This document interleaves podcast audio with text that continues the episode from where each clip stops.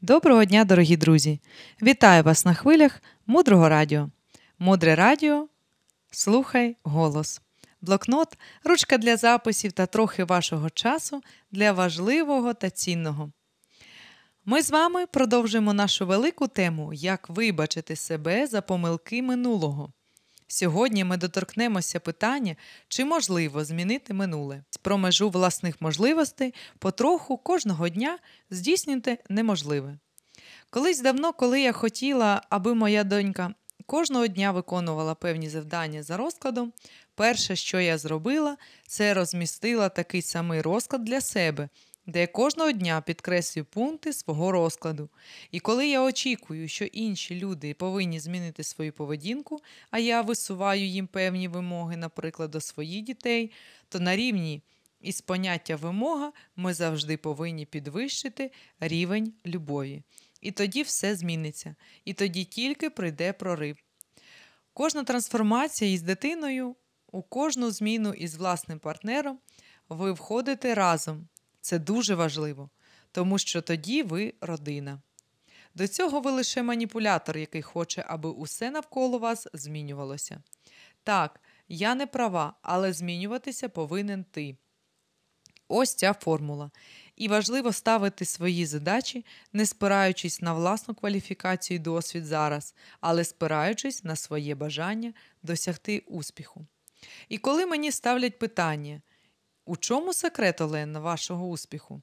Я завжди кажу, що я мрію не спиратися на те, що я маю. Я мрію зі стану, начебто я вже є тією, якою хочу бути. І тоді дверей відчиняється набагато більше. Але ось якщо все можливо. А якщо зараз я керівник світу, що я хочу?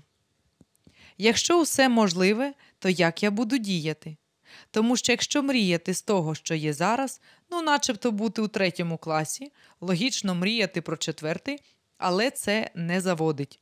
Якщо у третьому класі мріяти стати доктором наук Оксфорду чи Гарварду, оце заводить, надихає. І якщо ви відчуваєте, що ця ідея вам по душі, спробуйте залучити її у власне життя. Якщо у вас немає енергії, просто поводьте себе добре. Мене ця фраза взагалі вклала на лопатки. Проте, якщо ти не готовий створювати для себе життя, у якому в тебе є енергія, просто поводь себе добре. Ну, наче ти пливеш тихенько, сидячи тихо, в стороні, нікому не заважаючи. Так живуть тисячі людей і їм нормально. Якщо ви такий, окей, немає проблем. Але якщо ви інший, то наповнюйте своє життя справами, які вас заводять, додають драйву. Я точно знаю, що чарівник не прилетить на блакитному вертольоті і не дасть мені кілька пляшечок із енергетиком. Ви, надіюсь, розумієте, про що я. І ми повинні самі створювати цей день і наповнювати його. Не чекайте особливого приводу чи випадку, використовуйте можливості сьогодення. Кожен проєкт вашого життя має бути тим самим. І знаєте, також багато років девіз у кожного мого проєкту. Як тільки я входжу в якийсь новий часовий період, етап або проєкт, я кажу собі, це найкращий проєкт мого життя. І не має значення, чи це збір коштів для родин з вадами слуху, або наш міжнародний арт-практик. І дуже важливо розуміти, що кожен день, сьогодні, наприклад, 7 липня, і це найкраще 7 липня у вашому житті. Спробуйте так пожити якийсь час, і ви будете здивовані, яких змін зазнає ваше життя. Далі глибше.